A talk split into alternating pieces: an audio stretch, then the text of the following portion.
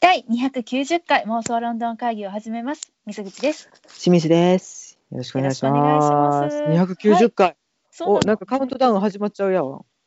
300回へのね。始める？始めちゃう？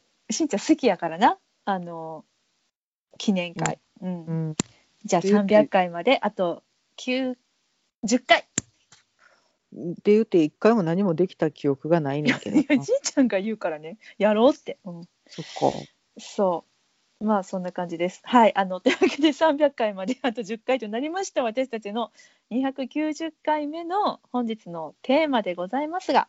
あ、違う違う違う違えう。二千二十一年雑談会飛ばしてる方は明けましておめでとうございます。あそうですね。明けましておめでとうございます。通常そんな方いらっしゃるかな。会初めてですうん そうですね。はい。はい。あのー2020年の最終回がマフタでお届けした通りですね。私たち2021年の第1回目通常回を、えーナショナルシアターライブインジャパン2020の、えー第何作目だのあ7かなのレビューで7かな、うん、始めさせていただきたいと思います。よろしくお願いします。よろしくお願いします。はい。ね、そうなんですよ。ナショナルシアターライブ歴では、まだですね、あの2020年度をあの下走っております。私たちのですね、このナショナルシアターライブ、ライブ年度末的な考え方でいこ末的そうそうそう。うんうんというわけで、あの2020年度の最後の作品となりました。う。うん。ハンサード。はい。はい、こちらですね。のレビューをさせていただきたいと思います。はい。うん。えーこちらですねどういう作品かっていうのをあの簡単に説明させていただきますと、ちょうだいちょうだ。はいい、はい。えー手元にねいつもの通りパンフレットございますので少し読み上げさせていただきたいと思います。はい、はい。こちらの作品ですね、えーハンサードはテレビドラマや映画などで活躍していた元俳優のですねサイモン・ウッズさん、えーその、はい。えー方の劇作家デビュー作ということでねこれあの所蔵作なんですね。驚き。サイモン・ウッズさんさ、うん。今気になってさ調べたのよ、インターネットムービーデータベースとかで。はい。くっそ男前よ くっそ男前ですか？ビビったビビった、しんちゃん好きな系の顔だよね。これあのうん。パンフレットのね、うん、そう一番最後のページにね、あのー なんか知らんけど、えっと記念写真がね、あの4名の記念写真がありまして、あのサイモン・ゴドウィンさん、アレックスジあサイモン・ゴドウィンさん演出家さんね、アレックス・ジェニングさん、あの主演男優さんね、そしてうん。サイモン・ウッズさん、そしてクリストファー・エクルストンさんというあのなんでや？ななんでクリストファー・エクルストンさんが載ってるのかっていうのは何にもあのメンションないままなんで私ハテナが浮かぶままなんですけどもそういうわけでね。そこに入る人違うやろ。わかんない。載ってた。うん。なので、この、あの、私も写真をね、そこで初めて、初めて、私見たことないよね、サイモン・ウッズさんの作品。どう？しんちゃん歴的にはどう？は見たことはあるけど、うん。あんまどあの人かとはまだ全然追いたれてなくて、あの MI5 とかペネロペとか出てはったかな、うん。出演作で見てはいるけどどれだけってなるけど、うん、もう著者禁影みたいなやつ見たらむちゃくちゃ男前。そんな男前ですか？あ、でもそうか。なんか、えっと、アレックス・ジェニングスさんですらちょっとなんか気が抜けた感じで写った。本当にただの記念撮影が載ってんの4人の。なので。あでもほんななんやろちょっとこう猫っぽい感じのお顔立ちの方なのかなと私はお見受けしたんですけれども。いやもう整った。うん、そうしんちゃん好き系よこれ。そうなの。めっちゃ好うんみなの、あんたやんなさいよってちょっと思ってる、あーそのね役者の方ね。うん。うん、そんな気になるサイモン・ウッズさんなんですけど、まあ、このはい作品がどんな作品かっていうのの前にね、ちょっと私たちの共通認識ということであのちょっと彼の紹介させていただきますとですね。はい、はい。えー1980年の英国生まれでございます。はい。名門イートン校で学んだ後にですねオックスフォード大学マクダレン校、でこちらでうん。英語をね専攻されましてあの卒業した後なんですけどなんとうん。なんと俳優への道こう行くわけではなくガーディアン紙の記者となるんですね。その後役者に転向されたというちょっとこう何ですかねインテリ系役者さん。うん、うん、うん、そう。で頭いい系。頭いい系ね。そう映画の「プライドと偏見」に出てらしたんですね、私ちょっとごめんなさい。これ見てないんですけど、うん、プライドと偏見って、キーラ・ナイトレイさんのやつ、ねそうで。すねきっとそうですね。うーん。そうあれか、妹ちゃんの彼氏とかビ。ンビングリー役ってどの人やったっけ？ビングリーまあおお友達さんかな。うん、ほうほうほうほう。っとちょっとすぐにはは思い至らないけど。そういう感じのお役の方です。はい。でですね、えっと2008年にもう俳優業からね、もうあの退かれるんですね。なので、うんまあやっぱり私たちがその英国映画とかあの、エンタメ作品にハマり始めた頃にはもう俳優業はやってらっしゃらなかったってことでね。うんうんうん。うん、で、まあ、そこから作家の道へと進まれるんですけれども、まあ、あの作家の道へ進まれたのが2008年で本作が劇作家デビューってことなので、うんうん。まあまああのちょっとあの時間が経ってはいるんですけれどもうんうん。はい。そんな感じでね、あの作家として今ご活躍中なんですね。であのプライベートの方になるんですけれどもあの すみませんここ書かれてるんでねあの有名させていただきますと、あの私たちもよく知るですねもう超有名ブランドですバーバリうん。ーの CEO かつ最高クリエイティブディレクターを務められうんうんうんたクリストファー・ベイリーさんっていう方と2012年にご結婚されておりますね。うーん。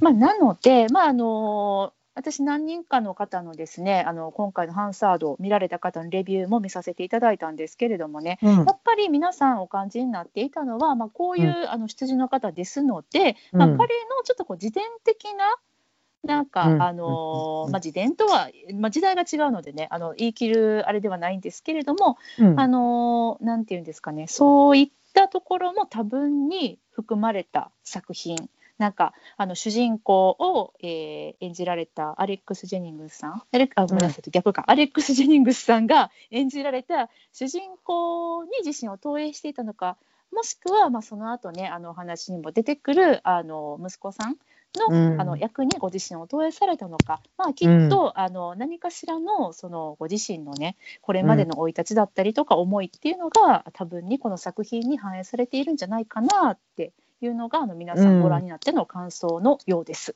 まあそうだよね。でわざわざねあのこうしてあの脚本家としてのプロフィールのところの書き方がこういう風になってるのでね。うん。うん、うんそうそうそうそんな感じがしましたね。はいあちなみにビングリーさん、はい。えっ、とエリザベス・ベネット主役主人公の女の子は、うんうんまあ、ダーシーさんと恋に落ちるんだけど、うんその前にだから、えっとダーシーさんの前にエリザベスちゃんを誘う第一友人。お友達やんなだからな。うんうんうんうん。何人かおんねんよな。第一友人第二第三とかあんねんや。それでビングリーさんと踊った後に、ビングリーさんの、えーとお友達のダーシーさんと出会って恋に落ちるっていう、その出出会いのきっかけのお友達だね。かっこよかった気がするよ。かっこよかったかっこよかった。ううんん。あの、うん、私それ見てないけど、あの、あっちバージョンしか、コリン・ファースさんバージョンしか見てないあ。そっかそっか。うんうん。でもねあの、かっこよろしい方だろうとは思います。うん、お友達ね。そっか。いいんだよね、また、あの、ダンスがね。うん。そっかそっか。あれ踊ったんだね。はい。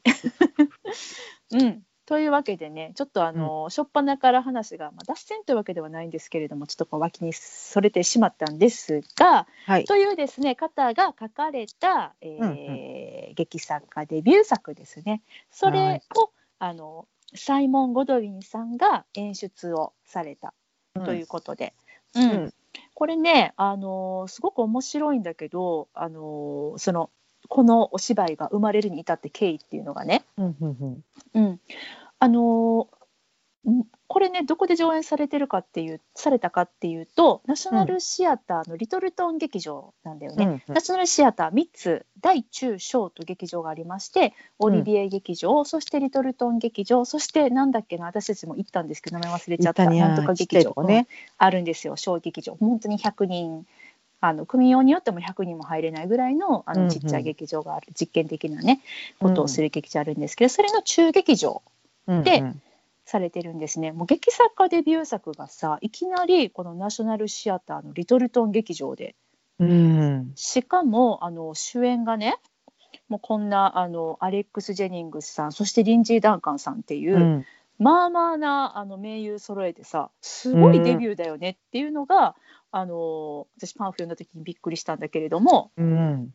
うん、なんかね、あのーもともとやっぱりあの俳優をやっていらしたってことで、そのまあ、お友達に次ぐお友達が集まったみたいな、うん早く言うとね、うんうん、あのそういうこと、まあ、あの実は劇作書いたんだってことで、うん。えっと、最初になんかワークショップをしようってことになったんだって、このナショナルシアターの芸術監督、ルーハス・ノリスさんが歩んで面白いんじゃないみたいになってね。うん、であのそのワークショップしようってなった時にあのじゃあ友達呼ぼうかなみたいな。で来たのがあの、えっと、アレックス・ジェニングさんとあのリンジー・ダンカンさあのビッグネームすぎるわ友達が。ん。ね、うんそうそうそうあの、まあ、俳優仲間ということでねあの集まってくださってもうただこれがね素晴らしいなと思ったのがもともと最初からこの2人を念頭に置いて書かれたんだって。だからもう言ったらさもう幸せなもう何結末を迎えてるわけよこのお芝居自体が。セルフ当て書きなわけだね。そうそうそうそう。そうなのよ。だからサイモン・ウッズさんがあー初めてお芝居書こうと思った時にやっぱりねいろいろいるよね、劇作家さんにはさなんかこう頭にこの俳優さんが演じてくれたらいいなっていうのを思い浮かべながら作品書く人もいれば全くそういうのなくてもう完全になんか自分の頭の中にだけにいるオリジナルのうんうんうん人っていうのをあうんうん。の想定、想定っていうのかなあの誰もこう真っ白な状態で色のつかない状態で書いて、うんそれで誰でもやってくださいみたいなタイプもいればいろんなタイプの劇作家さんがいるんですけれども、まあ、あのサイモン・ウッズさんは初めからこの2人を想定して書いてうんかつ、あの本当にね興行という形でこの2人主演に迎えて実際にお客さんも入れて上演することができたっていうことで、まあ素晴らしいデビューをね飾られたわけです。客席もパンパンやったしね。パンパンですよ。これパンパンになるよね。見たいもん。うんうんうん。そうそう。というわけでね、そういう背景のあるこの作品、どんな話だったのかっていうのをね、まだ全然説明してなかったんで、あの戻ります、イントロダクション。お願いしちゃいます。はい。えーこちらはですね、えーっと、あ、ストーリー、こっち読んだらいいのか。はい。えーほい、えー本作はですね、えー私たちも大好きな、大好きなって言ったらいいのかな、サッチャー政権下の1988年が舞台となっております。何ファンクラブとかあったっけ？だってもう私に言わせてもらったらだってもうあのテーマソングもあるからね「メリークリスマス」リサリサちゃんあねねねねあのね。ビリーエリオットをねうん。ご覧になられた方ちょうどあの時代ですよ。そうそうそうそう。うん、テーマソング言いながらねあの歌えへんのかいって感じなんですけどちゃんと歌えません。すいません。はい。なんですけどはいあのその1988年ですねこのサッチャーさんがあのイギリスを統治していた時代、えーはい舞台はイギリスの田舎町のコッツウォルズうん、出たコッツウォルズ。コッツウォルズです。もうね田舎町といえばコッツウォルズ。コッツウォルズといえば田舎町。うん、素イギリスはロンドンかコッツウォルズかよね。素敵な田園風景 そしてここはえ湖水地方？湖水地方ですね。うんそうそうそう。うん。でまあそこのとあるえお宅をですね。おはい家を舞台に、えー社会観ですとか政治観の異なる夫婦の間で勃発する嫌味合戦をうん、ウィットや風刺を聞かせて、ちょっと待って、しんちゃん寝寝てない？大丈夫？今ねあぶき、あくびしたね。違うよ今 深呼吸したの。あ深呼吸ね。オッケーうん必要、必要。あの、酸素吸ってください。はい。はい。えー二人の夫婦の間で勃発する嫌味合戦を、ウィットや風刺を聞かせて描いたうん会話劇うんということで、ビットと風刺しかなかったけどね。うん、あ そうだね。えっと、ガーディアン紙の好評ですね。こちらによると、おそらくガーディアンしんち紙は全部見てんの？ガーディアン紙見てんねん。おるねん、芝居版がおるねん。毎回ガーディアンや。うん。そうや。登場率ナンバーワンやなと思って。いやもうだガーディアンが公表せんかって誰がするってあれね。うん。そうですよ。みんな、みんなだって、あ、ここには載ってないな。まあ、とりあえず、有名どころの、あの、新聞、はい。メディアは、みんな芝居版がいるからね。この言い方ちょっと合ってるかわかんないけど。いてはるんですとりね。演いてはるいてはる。そうなんですよ。がもう多分何人もいるからね。はいが見に行ってはる。うん。見てもらわんことにはね、始まらへんからね。はい。ね、日本にはねちょっともうかつてあったのかな？なくなってしまったあの文化ですけれどもね。まうんずそのプレビュー公演だったりとか初日をですね、まあ、この新聞各社が見てで公表するわけよね。で星4つとか3つとか。でそれを見てあの私たち庶民があ行こうかなみたいな。どうしようかな、うん。みたいなのを決めるみたいなね。うん、よくお芝居とかでも出てくるけどね。そう。批評家がどう、バードマンとかうん出てきてたかな？あー出てきてな。出てきてたな。うで評家のあいつらがみたいな。そうそうそう。またねこの批評家がまあもちろん全てってわけでもなくて、まあ、うん。彼らが酷評したからといって悪い芝居ってわけでもないし、いいと言ったからといって、もうなんか万人受けするわけでもないし、っっていうね、うんまあ、でしかもなんかそれぞれのあの新聞ごとによってちょっと違うんだよね。目の付けどころだったりとか。だこ私に合う批評家の人はこの人とかってあるんやね、うん。みんなそれぞれに。あるある。うん、やっぱでも私らも今でもあるもんね。お芝居じゃないけどその、えっと映画だったりとかだとさ、うんうん。なんか、えっと、ロッテントマトとかはさ、うん。あの批評家何パーセント批評家何点一般の人何点って出るけど、うん。私どっちかといえば批評家よりやわみたいなとかねあ分かる分かるってなるのが批評家寄りの子方が多いよね、とかねそそうだかられぞれ。うん、全体のなんか、あの点数がすごい高くてもあ一般が高くて批評が低いんやったらちょっと私はこれ好きじゃないかもしれへんなみたいな感激の感激じゃないや鑑賞のね参考にすることが皆さんあるかと思うんですけども、うんうん。ね、このあの英国における、えー新聞各社の演劇表っていうのもそんな感じであうんうん。ガーディアンがそんな風に公表するのだったら、私見に行こうかしらみたいにね思われるお芝居好きのあのね方たちいらっしゃる二号車んじゃないかな。たちがいらっしゃるんでしょうね。そ。2号車がねはい。そんなガーディアンのねはい。はい、あの表でございますが、うん。えーこれですね、まあ、2組の夫婦の間で次第にエスカレートする罵り合いを通して彼らの偽善的な関係を暴き出したエドワード・オールビーの傑作を引き合いに「えーバージニア・ウルフなんか怖くない」や「コッツォルズ版」うん。あ違う「コッツォルズ版バージニア・ウルフなんか怖くない」を見ているようだとうんうんあの評されたそうです。うん。うん。私もすっごいよぎった。しんちゃんバージニア・ウルフ見てないんだったっけ？そう見たっけ？見てないんですわ。すっごいに似てたっていうかうんうん。バージニアウルフかなって、あの思った、うん、うんうんうんうんですね。まあもちろんあの似て非なるものではあるんですけれども、うんうん。うん。そうそうそう。で、あのうんその作品ですが、はいあの先ほどですねあの作家のサイモン・ウッズさんについていろいろちょっとせ、あの紹介させていただきましたけれども、一方うん演出ですね。手掛けたの。が同じサイモンさんなんですけれどもサイモン・ゴドウィンさん、えー私たちナショナルシアターライブファンの記憶にも新しいんですけれどもあの最近ではアントニーとクレオパトラ。これまたしんちゃん見てないな。アントニーといや見た見た見た見た。あれ？配信で見た。配信で見たな、うん。うん。アントニーとクレオパトラの演出されてます、でえっ、とね人と超人かな？そうです、ううんん。ですですはい。うん。の演出をされていてですね。あのーうん、えーはい。で役者さんです。はい。はえーミス・シェパードをお手本にうん。にも出演してらっしゃいました。アはい。レックス・ジェニングスさん、はい。うん。渋い。うん、と、えーリンジー・ダンカンさんですね。こちらのパンフにはあのバードマンに出演されていたと、ほうほうほうはい、あのございますが、私的にはやはりあのシャーロックのシーズン3から4にかけてかな、4も出てたかな、あのマイクロフトさんとあの、うん割とうんうんうんやり取りをされる、ちょっと政府側の方ですかね。はい。政府の高官みたいな感じで。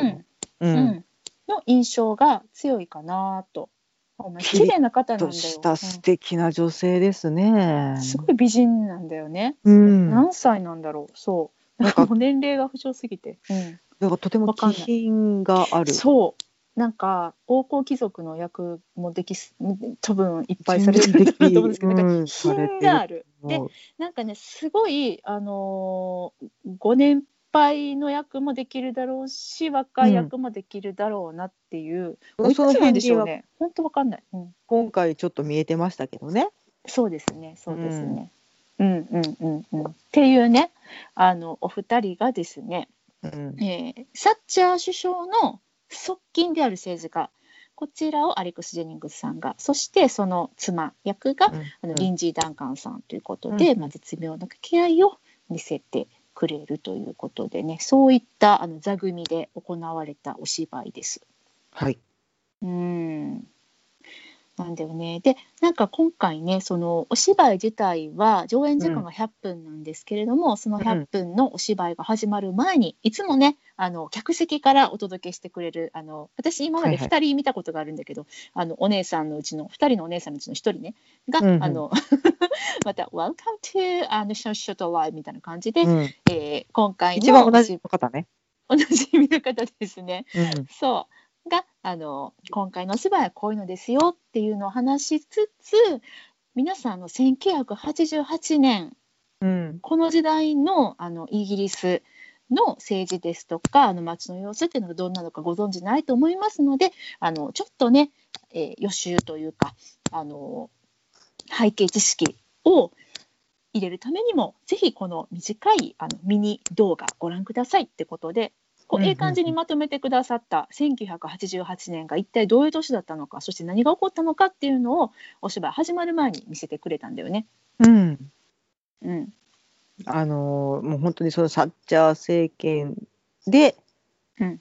国民たちがどうなっていたのかうん、っていうのを、なんか懐かしい映像とともにお送りされてたね。そう。あの、うん。今回のその2人のね、あのー掛け合いお芝居の中でも、えー一番やっぱりこうトピックスとなってたのが、うん。えー炭鉱の労働者組合の取り崩しだったりですとか、これね、うん。ビリー・エリオットでも大きくもうテーマの一つとして取り上げられてたものですけれども、うん。あとは、えっともうこれここに書いてるまま読ませていただきますけれどもあの同性愛を助長する指導を禁じる地方自治法のせ制定うんうんうんうん。っていうのがあったそうなんですよね。うん。うんこれがなんだっけ？セクション28か。うん、28条みたいなやつにそう第なってたかな？20地方自治法第28条うん、ですね。うん、これはまあ今とにああはいいえいえ。あいえいえいいんですいいんです。あと？いやあの何やっけ？H あ。ナショナルヘルス。あはいはい。NHS あれ？NHS うんうんうん。がなんかえ崩壊するのかしないのかみたいな話とかもちょっと出てたもんね。うん、ありましたね。うまあ大きくその、イギリスの、まあ、これはねもうどのなんかもうパーフェクトな政治っていうのはさもうこの地球上においてもうないわけだから、まあ仕方がないんだけれども、まあ、その中でも割とやっぱりサッチャーさんっていうのが、まあ、極端に振った方だったんだと思うんですね。あのなので、えっともう変化がすごく大きくてもちろんなんか助かったところもあったと思うしでもその一方ではあの辛い思いをした人たちっていうのもいっぱいいたわけで。どこぞの方があの痛みを伴う改革みたいなこと言われてたけどまさにそれだよね。そうだよね。うん。そうなの、そうなの。うん、でとに特にこのセクション、えー、28、うん。えー、と地方自治法第28条。うん。これがですねあの、まあ、制定されたばっかり。うん。その後みたいなあのお話なんだよね。でうん。あのまあ、それを、えー旦那さんの方は、まあ、賛成に票を投じたと。うんまあ、その政権下にいらっしゃいますのでもちろんね、異は唱えないとは思いますけれども、でまあ、うん。一方ね、あの奥さんの方は、まあ、反対だと反対だったと、なんでそんなことしてんと。そんな人と私今夫婦だなんて信じられないわはんみたいな感じで。うん。これからこの2人はあの、まあ、旦那さんねすごいお忙しいのでまあいろいろ飛び回ってで週に、まあ、あの週末だけとかなのかな。このコッツォルズのお家に戻ってくるみたいな、今日も、あの忙しい忙しいお仕事をやっと終えて帰ってきたところに奥さんがいてこれからなんかこうお客さんが来るっていうのに奥さんは着替えもせずになんかもう寝巻きのまんまみたいなそして旦那さんに対してあれやこれやとあの文句を言う。でも奥さんもすごくあの頭のいい方なのでそして自分のご意見もしっかり持ってらっしゃる方なので、うん。あのまあ、2人がねまあ頭のいいあの嫌味含めたあの毒舌合戦を始めるっていうそういう感じのうん、蝶々発しのやりとりっていうのかな？そうですうんうん、なんですよね。はいっていう、えー 作品です。もうちょっと長くなったんですけどもそういうお話。はい。はい、うん。ですですです。というわけで、ここから感想、ネタバレで参りたいと思います。うん、じゃあしんちゃんスイッチオフのご利用お願いいたします。はい、じゃあ、またね、なんかうんご覧になられた方、まだ見てないよって方に、あれ？何を言ってんねん、私は。えっと、あの、ご覧になられないよっていう方ね。うん、ない方あの、ご覧になられてからまたお会いできればと思います。うんでは、参ります。はいスイッチ。オフ。よろしいでしょうか。あセルフエコーをしてました。それエコーやったんや。はいエコーやったんかい。はいはい。うん。そう。ってはい。いやいうね、ハンサード。あの、これネタバレでいきなり話すことでもなんでもないんだけどさ、うん久々に隣に座ってみたね。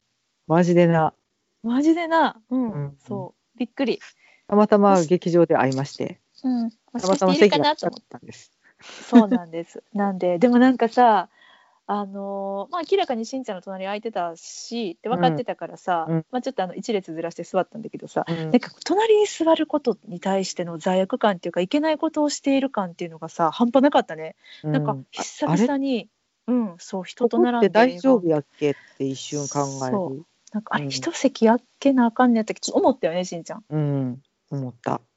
まあ何もなんかなかったから、うん、で、あの席も全席売ってたから言、ってた。うん、大丈夫なのかなと思って、今回はね、もう行かせていただいたけど、そう別にでもあれ不思議だよね。だってさ見てる間別にさ喋るわけでもないのにそうなの隣に座る意味どこにもないっていうか。そう。でもなんかねそう久々隣に嬉しくてたらあかん隣に行った。とも思わへんし、うん。隣に座る意味もないねんけど、まあなんとなくね、うん。うん、一緒に見た感、一緒に見た感よね。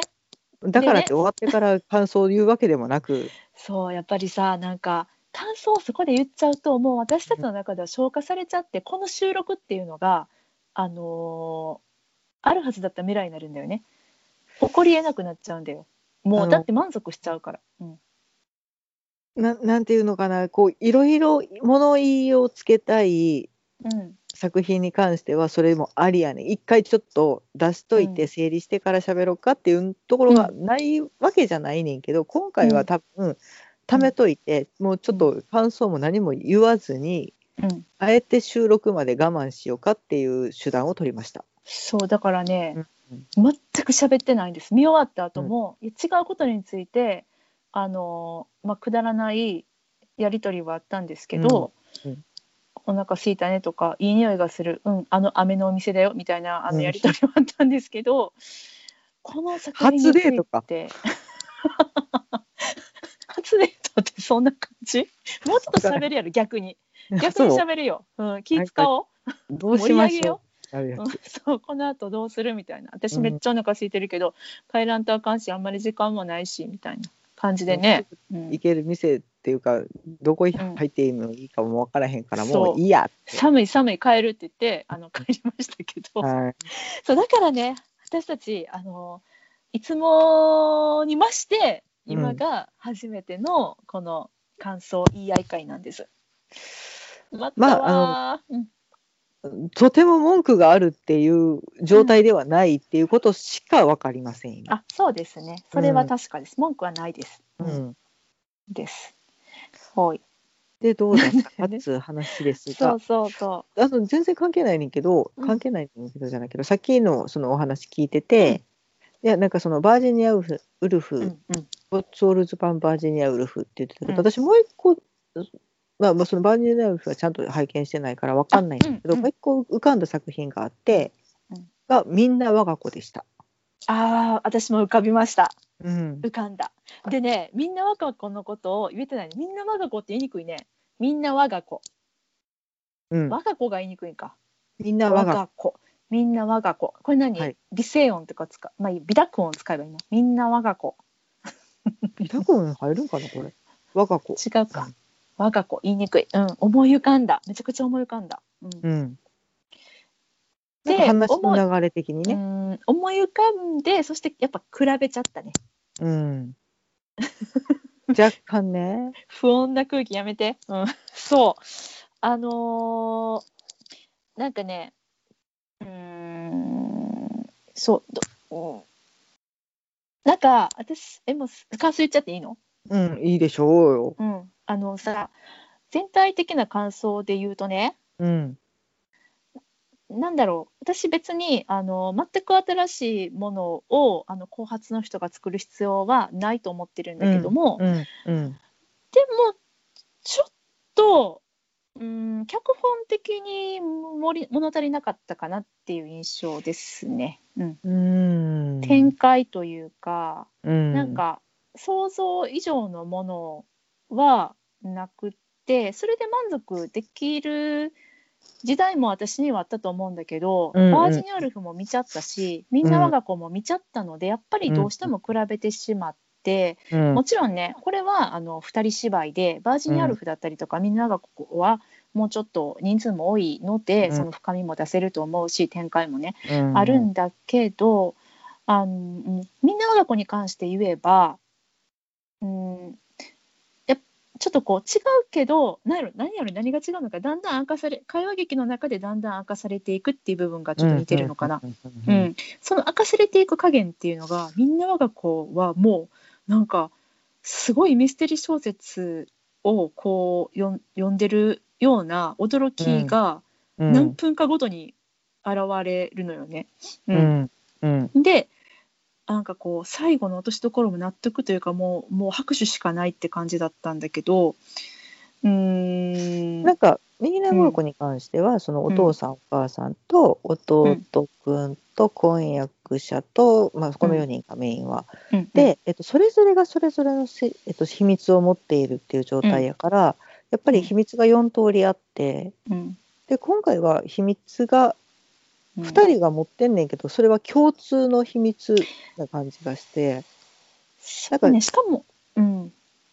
うん、だから多面的な見方ではなかったかなっていう、でなんとなくもう流れも分かっとるやんっていう、まあ、見せ方として面白いなと思ったところはもちろんあんねんけど。あったあった。キラッと光る部分っていうのは、あった。偉そうにね上から言わせていただくとね、うんうん、ハッとする場面はもちろんあった。うん、でなんかとなんか、うん、何やろな、うん、うん、これでも今私たちすごいさあのちょっと何？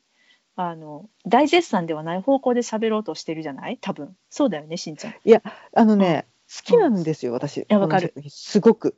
わかるよ、うん、面白かったんだけど、うん、なんか、えっと、秘密の持ち方が面白いなと思って、うんうんうん、なんかみんなが隠そう隠そうとしてその話題から逃げるではなく、うん、その政治の話に包み隠してちょっとずつ小出しにしていって、うん、少しずつストレスを、まあ、なんて分散させて、この夫婦関係を保とうとしているっていうその関係性はすごく面白いなと思って、うんうん、ただえっ、ー、と何やろな。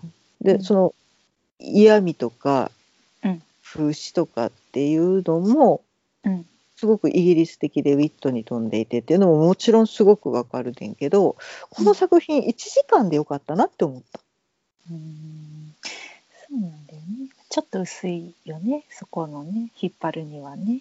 うん、だからそのサイモン・ウッズさんがまあ最初に書かれて、その政治に対して言いたいことがあるとか、こういう見方を自分はしてきたみたいなことを全部盛り込んだ上で作品にしたかったんやろなと思うねんけどちょっとそれで焦点がぶれてしまったのと、ちょっと冗長に感じたところがあって、やったらもうちょっとフォーカス絞った方が、絞るにしてはちょっともうシンプルすぎたよねって思う。もうちょっとやっぱりなんかこう展開っていうのかな、まあ、それぞれの2人の気持ちが変わっていくのか気持ち変えるんだったら、うん、これ多分気持ち変わるのあの大きく変わるところって本当に私1箇所しかなかったと思ってるんだけれども、うん、もうやっぱり2回3回とあの2人の気持ちが変わるところっていうのがないといけなかったと思うし、なんか前半と後半でちょっとこう前半の意味があったのかなってあの、うん。思っちゃう、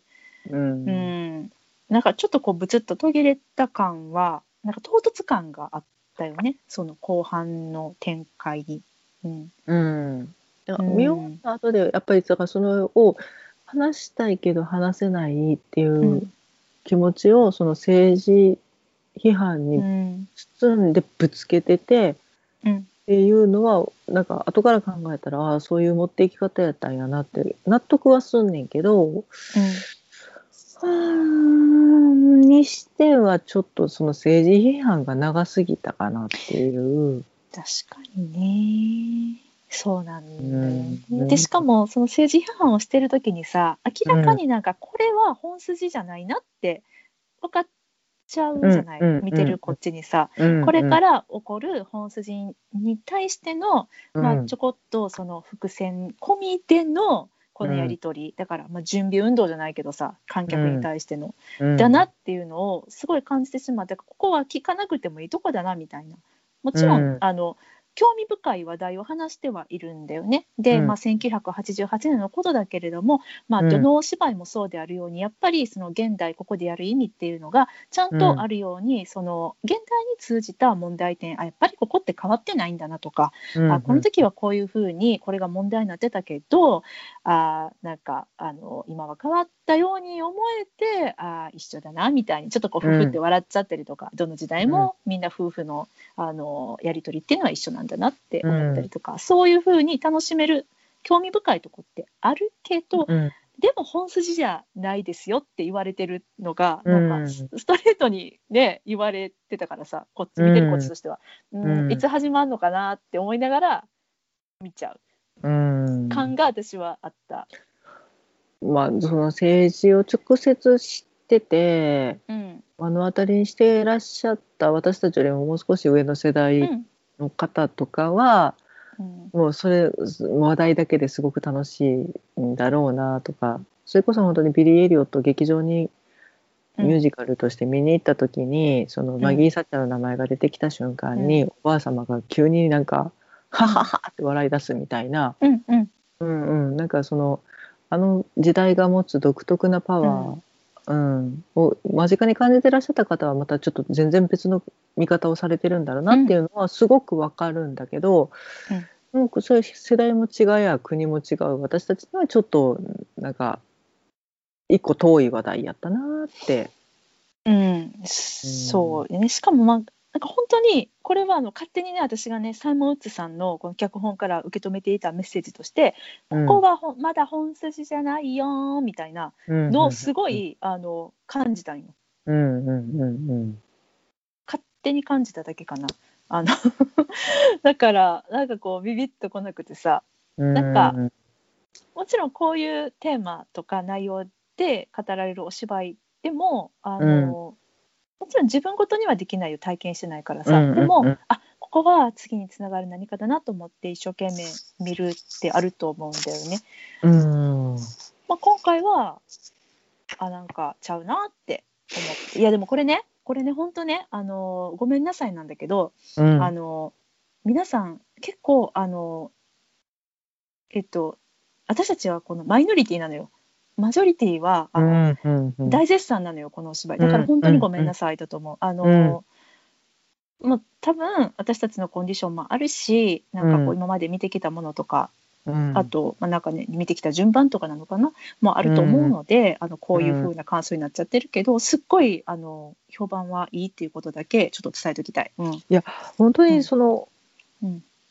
えっと、役者さんお二人の技量はすごいし、すごいよこんだけ言っといて私最後ちょっと泣いちゃったからね。うん、持っていくうん空気感ってやっぱりすごいしだからその意味はあったんやと思うしそのお二人が演じきってるっていうのもすごいわかるけど、うんもうちょいつまんでよかったなってどっかで思ってたなっていう。いやーだいぶつまんでよかったなって思います。うんそれがもうその、さサイモン・ウッズさんがそのとてもエリート街道を歩いてこられて、そこの視点で見た政治への批判っていうのをどうしても入れたかったんかなっていううん、風な意図に感じてしまったのよね。うんんうん。まあ、うん。うんあとなんかねやっぱり最初にさああいうの見せられたじゃない、えっと、1988年ってうんこういう時代だったんですよ、みたいなさうん。うん。なんかね読めるでしょ？なんかあれ見ちゃうとこの今から始まるお芝居の展開っていうのがちょっと読めちゃううん。てかだいぶ読めてその読めた上でさらに展開があればよかったんだけどうん。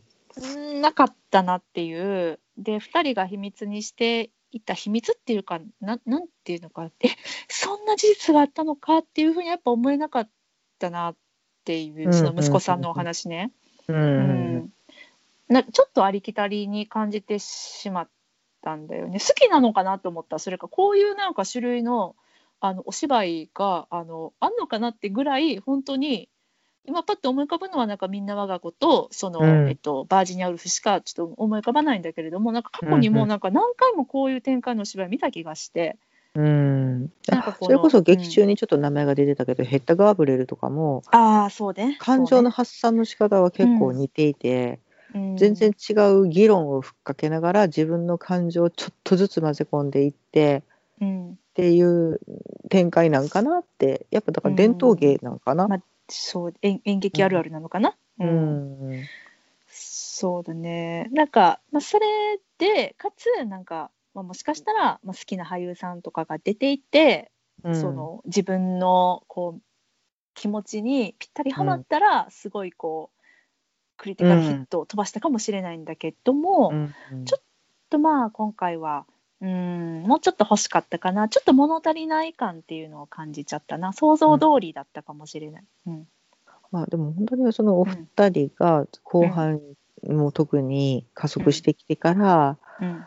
もうどんどん感情が乗ってきて今まで理屈で喋ってたものが感情で喋り出すみたいなところからの持っていき方はやっぱりすごいなと思うのよ。それはすごかった。ただなんうん。かそこに話が切り替わっていった時にさ、え今までそんな話してたっけみたいなちょっと私の中でさ、ハテナが浮かんじゃったんだよね。でだからそれをうん。二人ともがずっと頭に置きながらうん。政治の話に置き換えてるっていうのもうん。面白いねんけどね、うん。うん、絶対だってトークテーマはそこにあるやんってまあいうのそうね。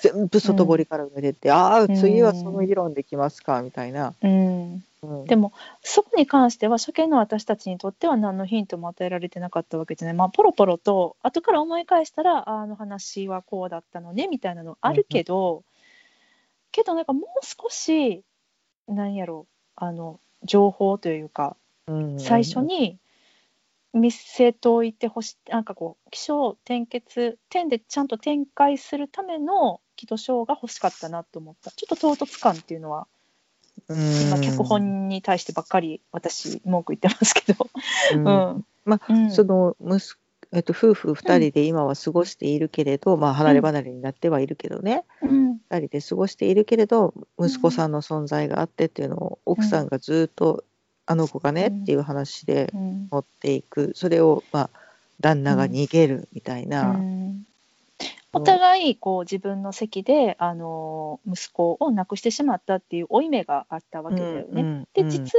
はあの本当はこうだったんだよっていうのが、うん。最後奥さんの口から語られるわけなんだけどもそれを受けうん。て旦那さんも実はねっていうお互うん。いちょっとこうずっとわだかまっていたものがこのうん。100分でうん。解けるみたいな評価するっていう感じだったんだよね。うん。うん。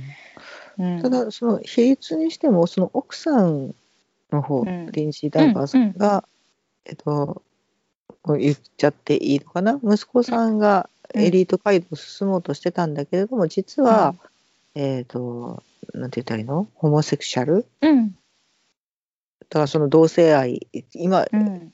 まさになお禁じられている法うん。律にうん触れるような生き方をししようとしていた。うん。うん、その矢先にもうその息子さんが意を決してもうお母さんに認めてほしくってある行動を起こしたけれど自分がそれを認めてあげられなかったがために、うん。その息子さんを失ったっていううん。秘密を抱えていてっていうのに対して、うん。旦那さんの方アレックス・ジェニングスさんの方がうん。抱えている秘密は何だったんだろうっていう。うんうんうん。うんうん。だから秘密っていうよりかはその思い奥さんかな。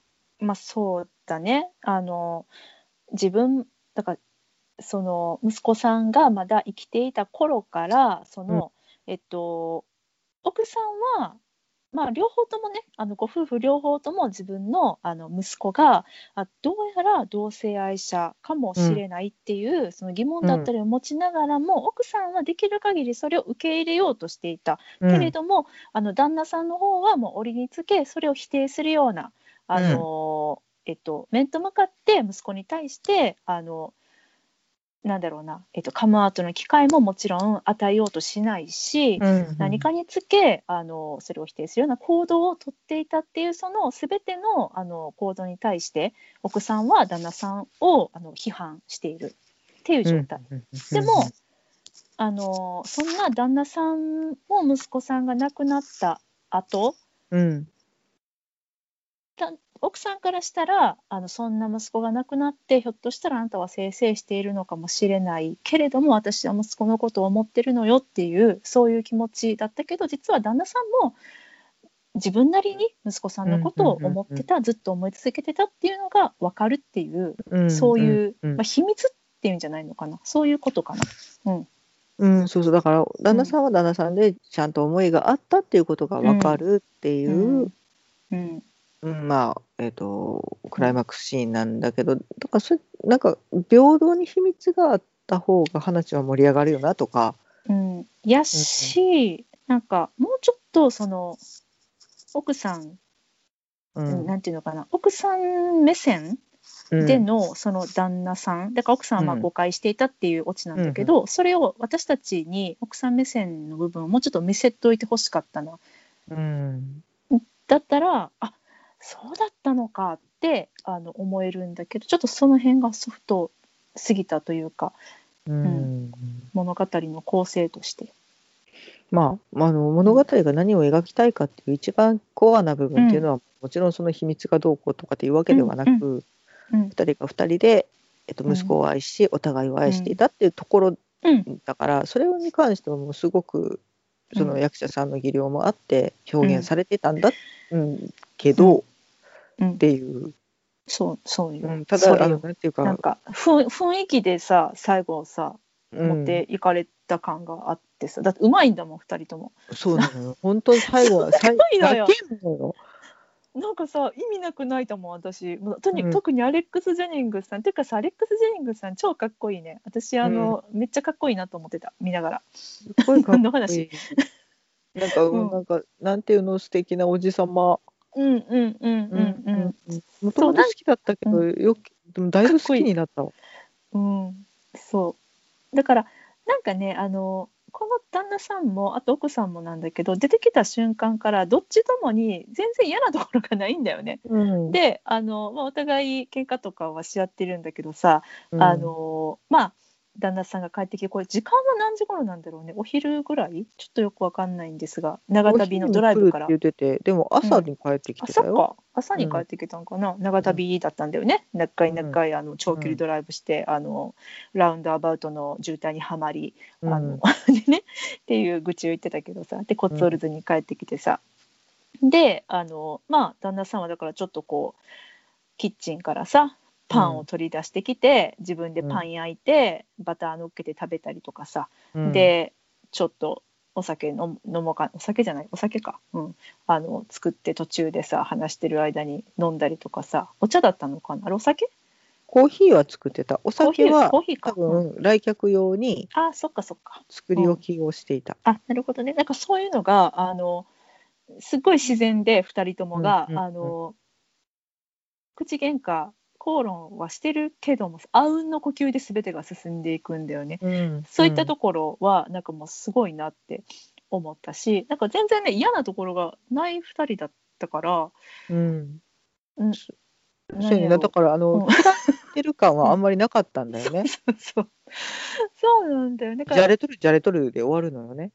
うんそうそうそうそう。なんかお似合いの夫婦やなみたいなうん。感じで、うん。あでもそれするもうそれもなんか嫌な感じでもないし。だからなんかねマイルドなお芝居だった。なんか嫌なところがないお芝居、うん。うん。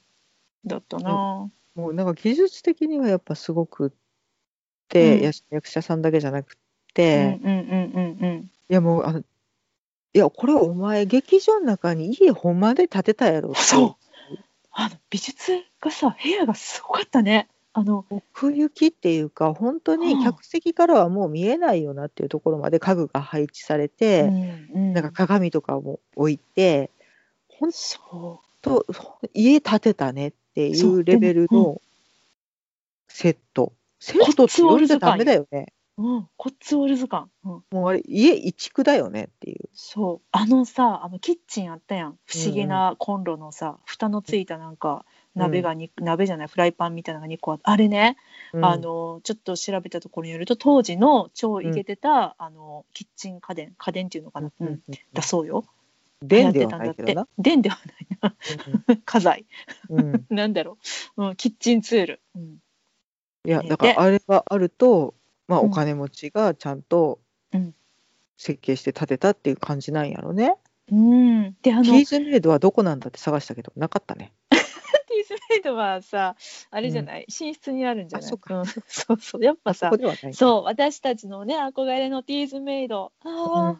また欲しくなっちゃった、うん、そう。朝になるとねティーの香りで起きれるんです。であのミルクも入れてくれたりするんだよね。自動ティー作り機、うん。目覚まし時計付き全自動紅茶入れ機やね。それそれ、うん。うん。もうめっちゃ欲しい、うん、けど、あの ねあの探してみたけどどなかったわ。そうそうそう日本で買うのはちょっと難しい、うん、うん。っていう感じ、うん、で私あのさ扉なんだとか何なのかよくわかんない。これなんだろうと思ってたらなんか壁に作り付けの棚だったりとかさあそこからいろんなものが出てきてさ、うん、ああいうのがあるんだね。めっちゃ面白かった、うん、でもだからそのガスコンロの下になんか扉が4つぐらいついててあれは全部オーブンなのかとかなんかいろいろ考えたんやけど、かうん。やでも多分当時の本当にリアルなうん。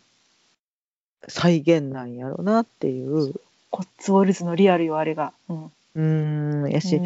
なんか照明とかも本当にうん。細かい設定でなんかうん。映写機をつけるシーンがあったんだけど、うん。2回ね、うん。1回目はちょびっとつけてすぐに切ってうん2回目にしっかりその映写機で映像を見るっていうシーン、まあ、舞台上の、えーとうん。お部屋の壁にうん。映像を投影してっていうのも1回目は窓カーテン閉めても全然光が入りすぎてうんうんて全然見えない。うん。周りが明るすぎるので映写機が全然機能してない、うっすらぼんやり何かが映るぐらいやったのが、時間経過が経ってさいその後半で見るときは、火がうん。方向が変わってるからしっかり見えるみたいな、うん。うん。計算もされてて。だからちょっとずつちょっとずつ日の光の角度変えていってんねやろなとか、うん。うん、もうなんか細やかすぎるわっていう、うその舞台装置だったりなんだったりの設定もものすごいなと思って。うん。そんだけ、うん、細心の注意を払ってリアルを追求するっていうのにはもう本当にもうほとほと感心した。ほとほと？合ってる。合ってる合ってる。うん。いやうんでも本当にねそれはすごいなと思った。あの、うん。切り取り方によってはあれこれ今ドラマ見てんのかなっていうぐらいのリアル感があったので、うん。なんか舞台っぽさっていうのが本当にないというかね、で、びっくりしたのがさちょっとやりすぎちゃうと私は思ったけど、うん。一番最初のねオープニングかな、うん。あの客席暗くなって始まりますっていうところ、うん。でなんか始まり方がさ今回さあの、まあ、たくさん何十台もあるうちのカメラの1台がさ、うん。あの舞台向かってあの右手上手のさうんうんうん。あの窓辺に置いてある一鉢の花うん。をドアップで映しててそこからじわじわじわじわ、あの時間をかけてあの、うどんどんどんどんカメラが引いていってで舞台全体を引いてこうあの映しましたってところで始まるっていう、うん。これなんやねんと思ってこれやりすぎって私はちょっと最初思った。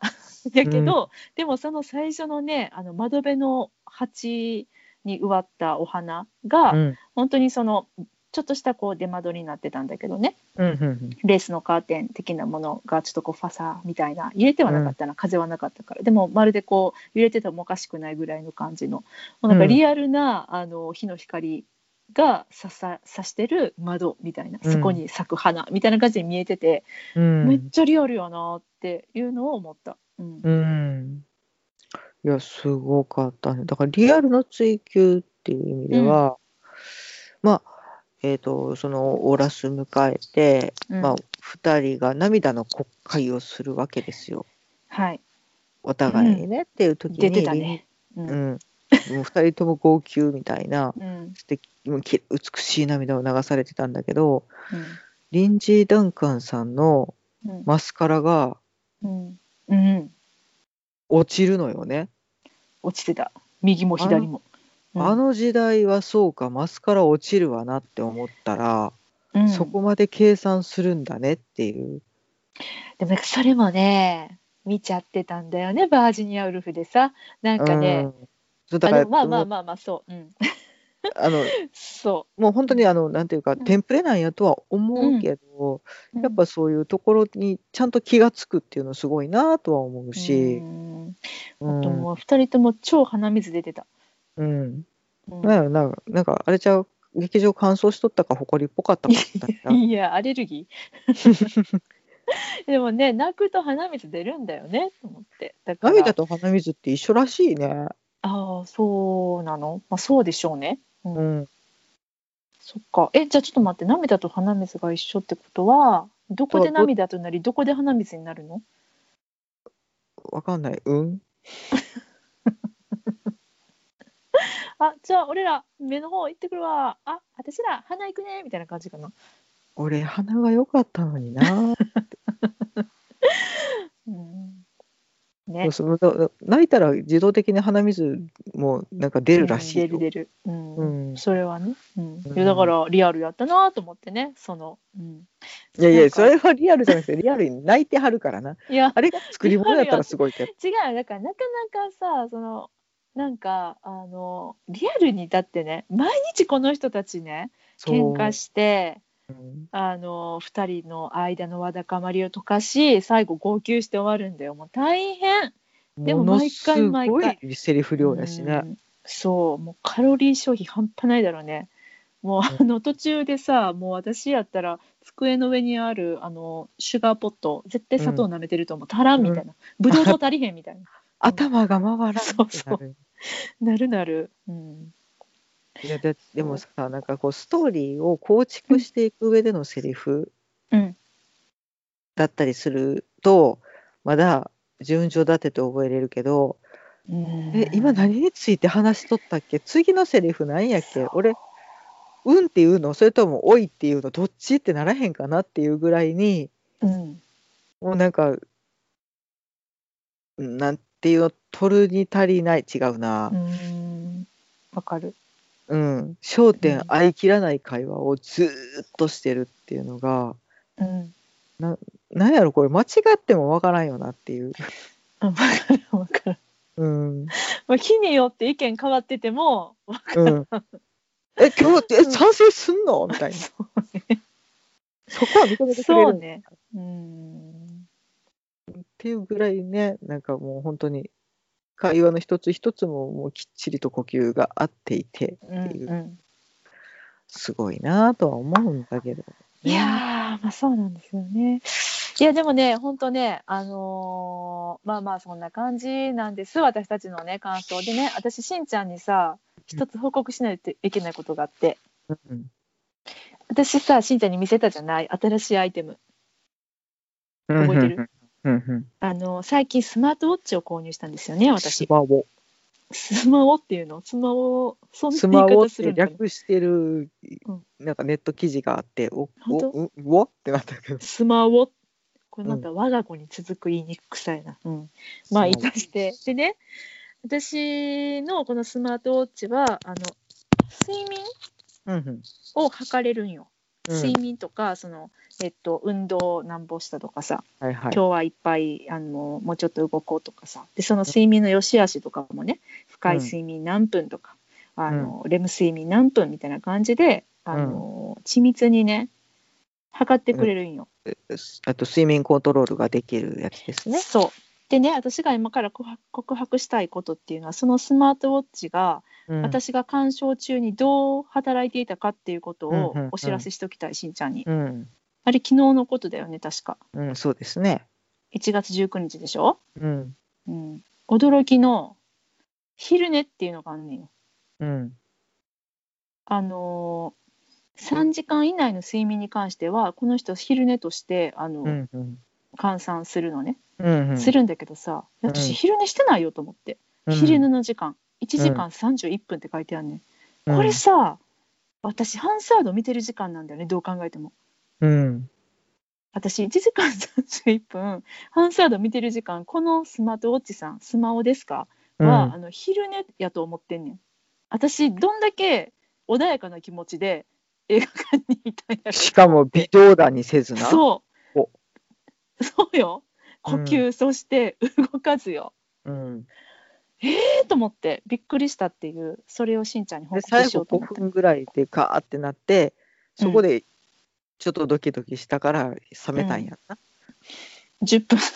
うん、いやもうびっくりだよね、うん。うん。だから私のスマートウォッチ的にはこれ昼寝やって言ってるから、まあ、次のね、まあ、ちょっといつになるか分からんけど映画館での鑑賞時何かをねどうなるのかっていうのをちょっと見てみたいと思った、うん、そやな。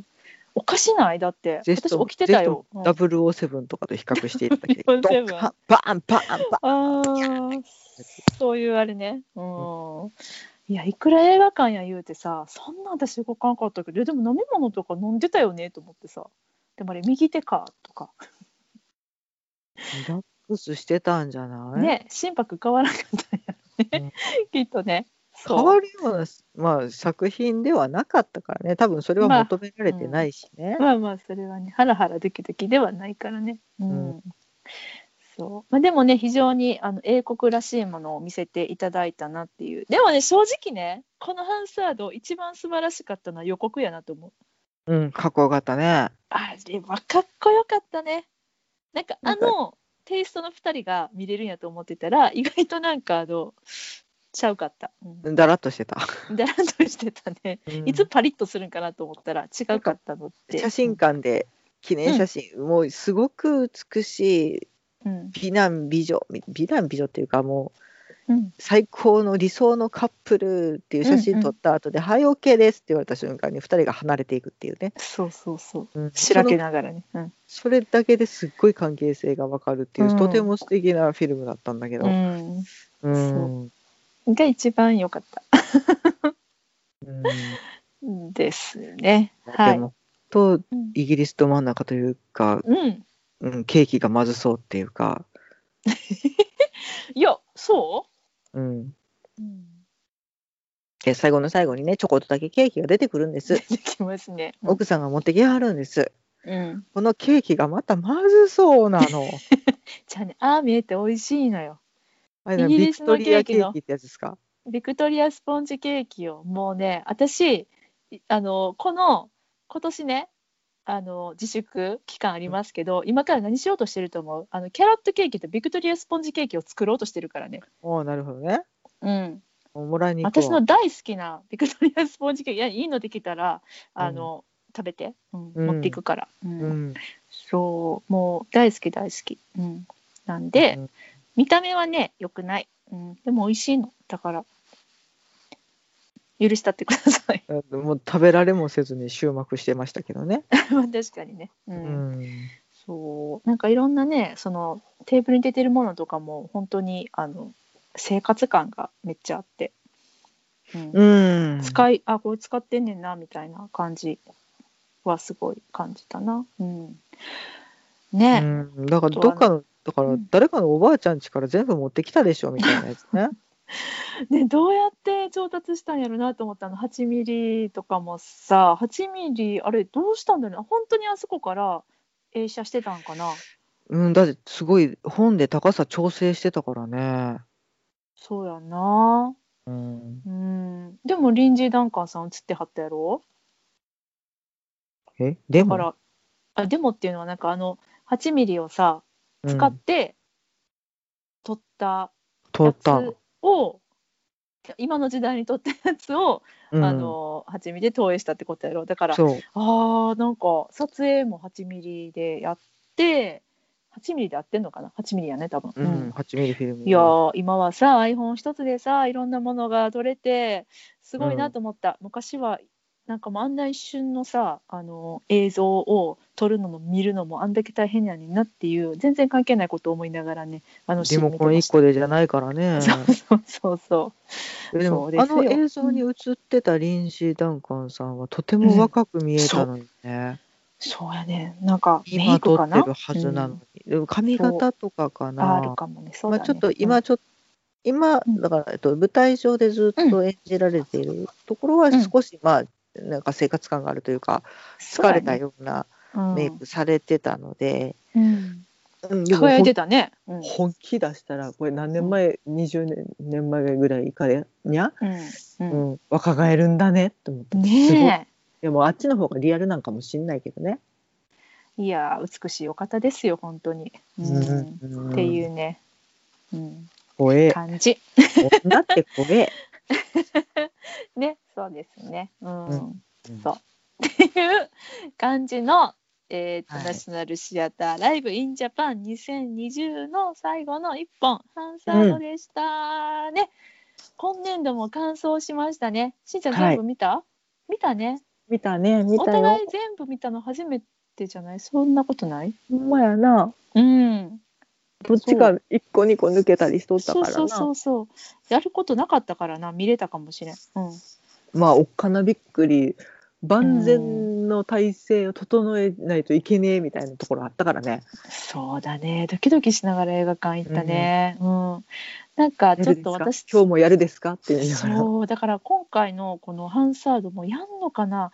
どうなのかな？って、あのすごいドキドキしながらね、まああの上映日を迎えました。うん遠い未来とかにこれ聞いてくださる方に向けて言うと今あの、うんコロナの影響で大阪に緊急事態うん、宣言出てます。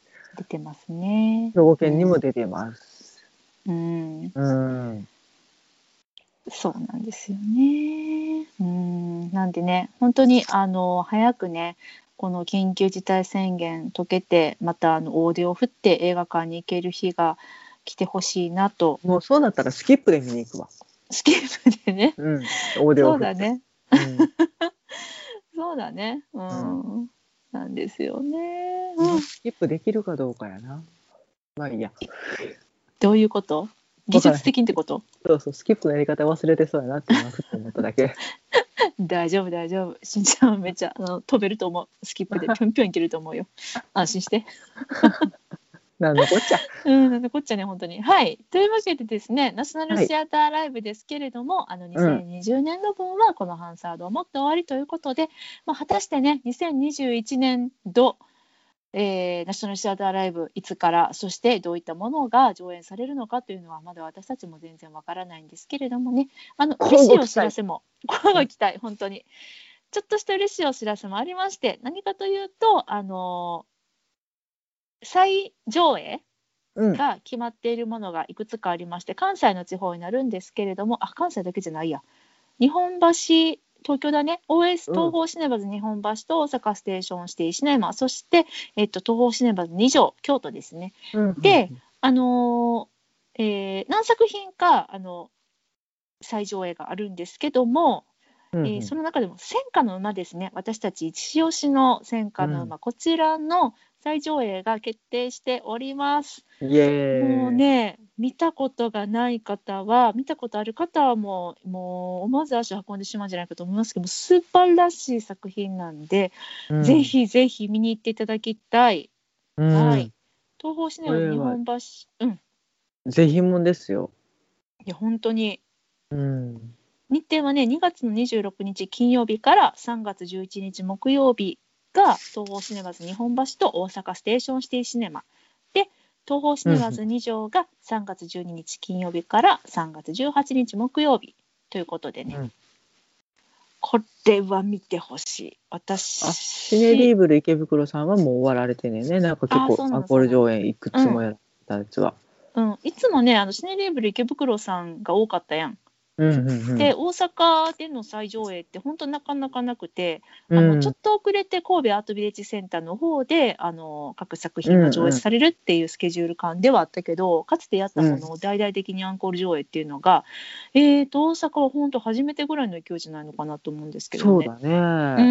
んそう映画館空いてる間にどんどんやっていただきましょ そうやな。う。うんでも本当ね、あのー馬はすごいよ。う。馬はすごいよって。え？生物学的な話になってるわ。いや、マジで馬すげえから。うん えっと、ラインナップね、まあ、戦火の馬に始まってかな。えっ、と、フォリーズ、フランケンシュタイン、コリオレイナス、リア王ということで、まあ、この中だったら断然戦火の馬おすすめします。フランケンシュタイン何回もやってるもんね、リバイバル上映ね。はよく見るね。うん、アンコールか、アンコール上映。うんうんうんうんうん。まあ、権利の関係とかもあって、あの全く再上映されないものもあればよくその登場しているものもあってその中の一つがフランケンシュタイン。うん、フォリーズもおすすめですよ。ホリーズおすすめですね。ううんん。違うよ、コリオレーナスを勧めてないわけでは決してないですよ。コリオレーナスはねなんか私逆にもう一回見に行かんとあかんのかなって思ったぐらいあのなんやろ。うちゃんと見れてたんかな？コリオレーナスもめっちゃねあのアンコール上映多くやってるけどリア王もね、うん、そう。うん、いや、いい、いい。ホリーズはいいねいいっ。うんうん。うんでもやっぱ見やすさで言うと戦火の馬かな。すごいね。戦火の馬うん2時間45分もあったんや。知らなかったありま。すよ。ええいやもう一回見に行きたい。私も2回見てんねん。あの上映版では。うんうんうんうん1週間のうちにさ2回見たってすごくない？うん。うん。あ、そうか。後で、後追いでもう一回行ってんな。そうそうそう。いや、なんか、あの、うわーと思って、映像版もめっちゃいいと思って、あの生でね、あの、ニューヨークで一回見たんですけど、うん。で、まあ、まあ、あの、当たり前のように上映版を見たんですけど、良すぎてもう一回行っちゃったっていう。うんうんあ、あと、このリア王はあれか。イアン・マッケラのリア王だ。これもおすすめです。うん。おう。おう。うん。ですです。うん。うん。はい。面白かったね。面白かったね。いやえ、、肉屋さん、お肉屋さんのやつやんな。お肉屋さんのやつです。何の不調や。お肉屋さんのやつです。大事ね、そこね。うん。うん。そう。はい。フォリーズはあれが見れますよ。あのね、あの、ティンティンティンティンチリチリチチチチチチってあの曲ね。ピッチピッチチャップピッチピッチチャッっていう。これは、えっと、パディントン2でうん。舞い踊られていた楽曲ですね。そうそう、パロディでね、あの、うん刑務所の人たちが踊ってたやつなんですけどね、うんあの、非常に可愛らしい。それのオリジナルがこれです。うん。ね。うん。あと、札幌で白野をやったり、あ、札幌でもやるんだね。うん。えー、知らないあ。京都でもやってらっしゃるのかな？うん。そういろいろとねあのアンコール上映ありますんで、うん。まあまずね「戦火の馬ね」あの見たことない方はもうこの機会にぜひぜひぜひということなのでうん調べていってください。はいはい。以上もう来年を楽しみに、あのラインナップ、プ何が来るかな、ラインナップご苦労多いとは思うんですけれども、うん本当に心待ちにしております。うん来てほしいねなんか、うん、本当にさその演劇作品っていうのがあの、実際に来日公演とかも中止になったりとかあの、まあ、日本で行われてる演劇公演も、まあね、出演者に1人コロナがあの感染者が陽性者出ましたってなったら中止になったりとかっていう本当になんか限界体制でやられてるので、まあ、この、まあ、ナショナルシアターライブは多分ねあの今までみたいにその2020年の作品、うん。ついこの間やったやつ今やってるやつをすぐ見れるっていうことはもうないと思うんですけど今年に関しては、うん。あの過去の作品でね日本でまだ上映してないやつっていうのがもし見れたら本当に本当に嬉しいなって思います。リバイバルでももうあの大歓迎です。ぜひあのぜひあのロリー・キニアさんの「ハムレット」を見せてください。もう一回絶望し続けてあれ再演してないよね一回もねしてないね。多うん分あの権利的にアウトなんだろうねと思うけどあれが見れたら本望ですっていうね。いやでもねそう言い出したらもう本当にまた犬も見たいなとかさ。犬も見たいよ。うん、うん。そう。何でも見たい。ろいろある、ね、うん。まあ、なので、なので、あのーまたね、えー緊急事態宣言、早く解けることを祈りつつ、皆さんでこうやってね、ナショナルシアターライブ、時代についての話ね、あの、うん語れる日が、あの、これからも続くことを祈っております。はい。はいというわけで、妄想論の会議では皆さんからのお便り募集しております。えーハッシュタグ妄想論の会議をつけて、ツイッターでつぶやいていただくか、直接私たちにリプライください。メールでのお便りも大大歓迎です。妄想ロンドンアットマーク Gmail.com、MOSOLONDON アットマーク Gmail.com までお便りください。ねあのリバイバル上映見に行かれた方、また感想シェアしていただければ嬉しいです私たちが見た作品やったらねもう一度触れたいなとかねうん、うんまたそこでもお話できればありがたいなですね。はいはい。というわけで、今日はこの辺りでお別れしましょう。さよなら。ありがとうございました